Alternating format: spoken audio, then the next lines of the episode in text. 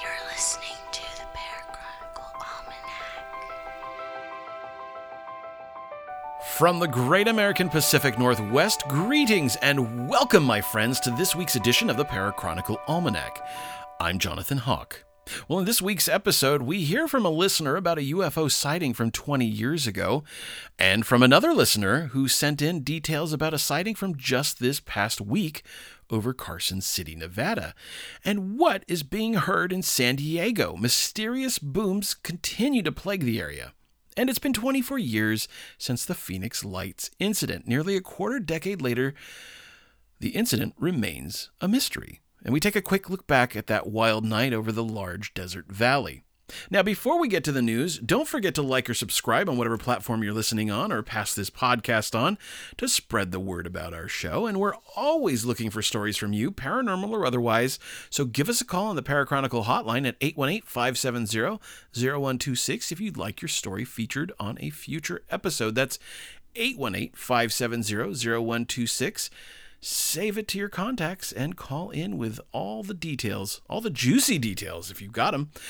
Or you can always email at hawke at theparachronicle.com. That's H A W K E at theparachronicle.com. And on that note, let's dive right in. A listener wrote in this past week to alert us to something they saw in the skies over Carson City, Nevada. They recounted to us in pretty great detail that at 1:35 p.m. on March 16th, just this past Tuesday, he was looking into the sky and spotted tic-tac shaped craft flying northward side by side in formation. Now, they were flying at a very rapid rate of speed and at high altitude, but noticeably quiet with no vapor trails whatsoever. And you may think military craft flying at high altitude, and, and, maybe, given the proximity to military bases, and frankly not that far from the Nellis Range where the infamous Groom Lake Area 51 is located. But the craft weren't lengthwise, rather, they were flying horizontally. Not only that, but they would skip forward, passing one another with ease, and if two or more went too far ahead of the others, they'd slow down rapidly to allow the other to catch up. And off they flew to the north and out of sight. So, what do you think they were? Just jet fighters at high altitude, or maybe something more profound? Let us know what you think, or better yet, if you saw anything on March 16th, especially in the Carson City area, let us know. And an anonymous listener called the Parachronicle hotline to tell a story of a sighting they had 20 years ago while along the coast of Southern California, just north of Los Angeles. It's a reminder to always keep your eye on the sky, especially near wide expanses of horizon, just like the Pacific Ocean. Here's the caller. Hi, so I wanted to share a uh, UFO story of mine that um probably about a decade ago in that area. I was dating a gal and um we wanted to do some stargazing on the beach. And uh so we went out to dinner and then we took a, a drive down the PCH. We went through um Camarillo and then got on the PCH and went uh south.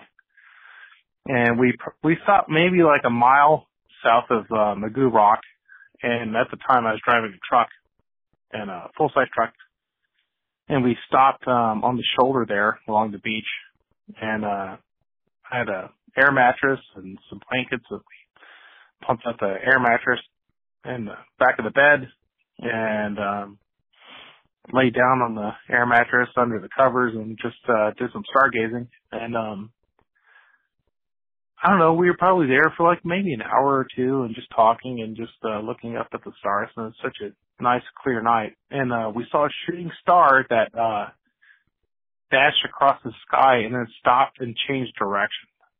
And at that point we were both like, Whoa, that's weird. And it seemed like it was kinda close. It's very bright. Um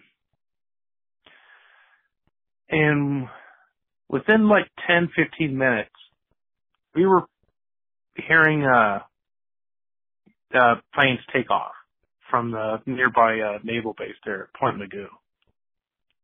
So, I mean, that's about as close as I ever got to seeing, uh, experiencing something from another world. But what I saw, I'll never forget. So, anyways, thank you. I love the show. Keep it up. Thank you. And just a note, I've received information in the past about that base in Camarillo, California, and take it for what it's worth, but there are indications that secret military craft are flown out of there on occasion.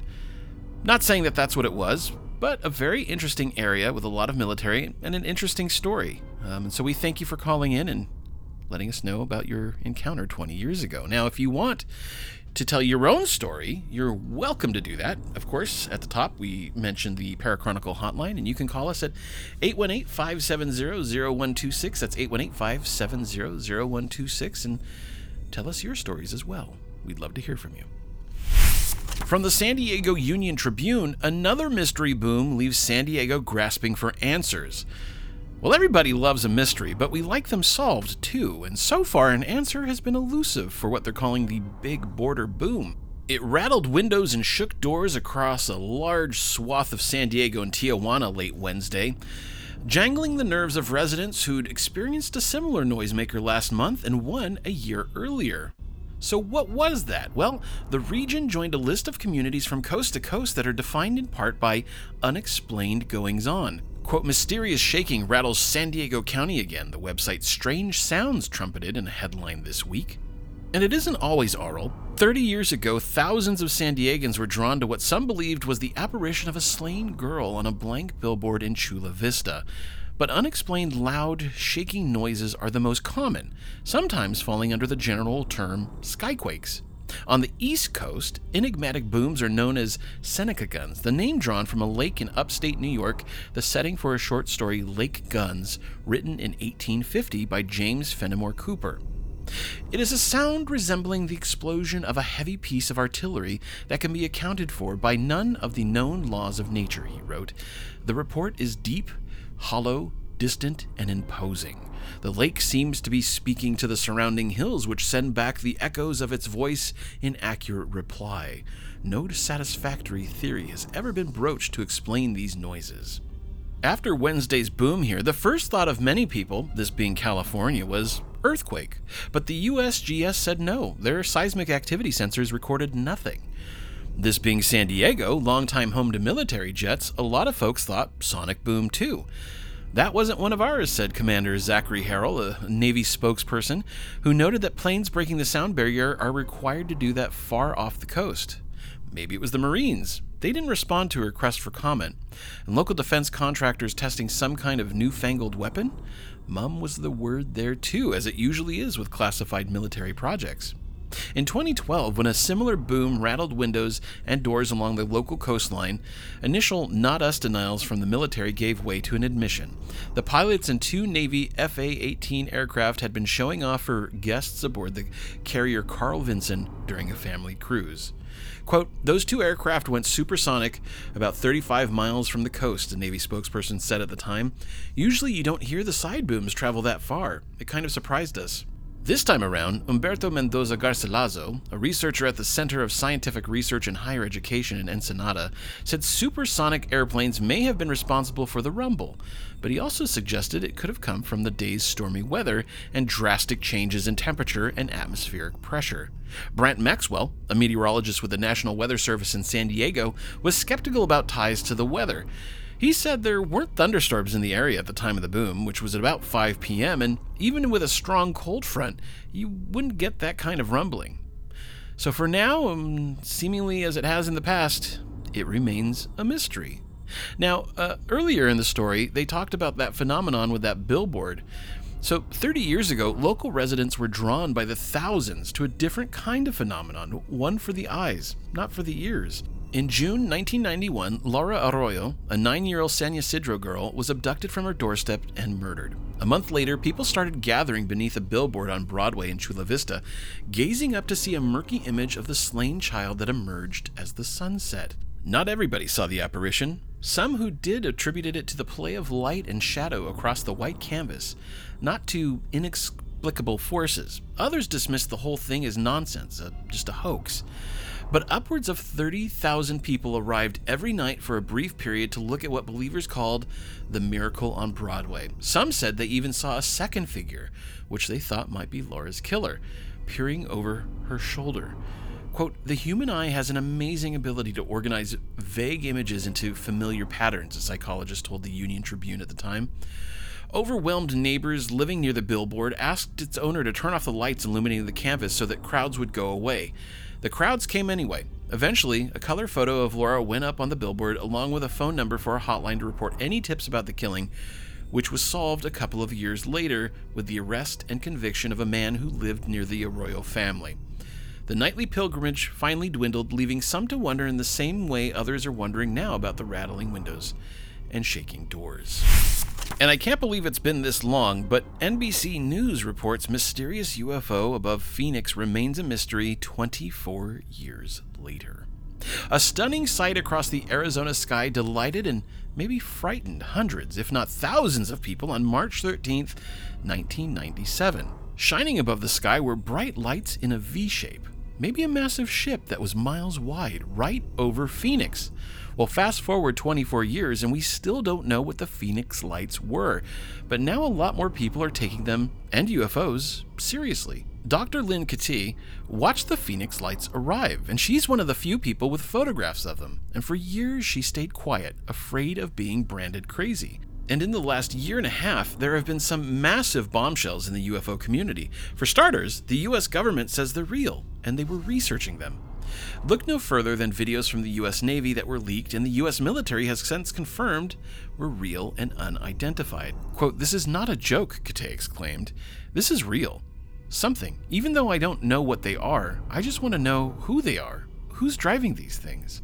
Well, Nick Pope led the British government's version of the X Files, and he's investigated UFO sightings for the Ministry of Defense in the early 90s. Quote, For years, there was the statement these were the people with crazy beliefs, these were conspiracy theorists. Now, it seems that these people, they were the people who were right. It's something the US government claimed for decades it didn't do. Quote, the official position of the United States government was we have not had a UFO program, he explained. Since the end of 1969, when Project Blue Book was terminated and nobody is interested in this, I choose my words carefully, but perhaps we were not being told the entire picture. In reality, a handful of military groups have been investigating UFO sightings since 2007 and may still be doing it today. I think people's perception of UFOs has changed fundamentally, and this whole subject has come out of the fringe and into the mainstream, Pope said. That's why we need more credible voices coming forward, credible people coming forward to say this is real, Kitei exclaimed. Like the Phoenix Lights, tons of regular people saw them, but most had no special training. But a private pilot also reported them to the FAA that night. And who was that pilot reporting them? It was none other than actor Kurt Russell. Quote, the tail number for the plane was Bonanza 2 Tango Sierra, and I was the pilot, Russell said. He stayed silent for years, only coming forward on British TV in 2017. Quote, we're maybe a half mile out, and all of a sudden one of those lights, and I I didn't, uh, I kind of came out of my reverie and I said, I don't know what they are. I said, he said, Are we okay here? And I said, Yeah, I'm, I'm going to call them. And I reported it. And sightings have continued occurring as recently as February when a, an American Airlines pilot reported seeing something fly over his plane over New Mexico. American Airlines confirmed the sighting and said the FBI is investigating. Quote, some people can deal with this topic, Kitei said. Some people don't want it, and that's okay, but everyone in their own time. Because of all this, Kitei and other UFO believers say it's time for more people to take it seriously. They say something's up there, and they want to know what it is. And finally, from Yahoo News, the mystery deepens after a woman vanishes from a yacht in the Caribbean. There are growing fears for a woman who went missing from her boyfriend's yacht in the Caribbean. Sarm Heslop, 41, was staying with her boyfriend on the Siren Song vessel moored at Frank Bay on the St. John Virgin Island when she disappeared without a trace. Miss Heslop, from the UK, was last seen on March 7th and reported missing a day later by her boyfriend.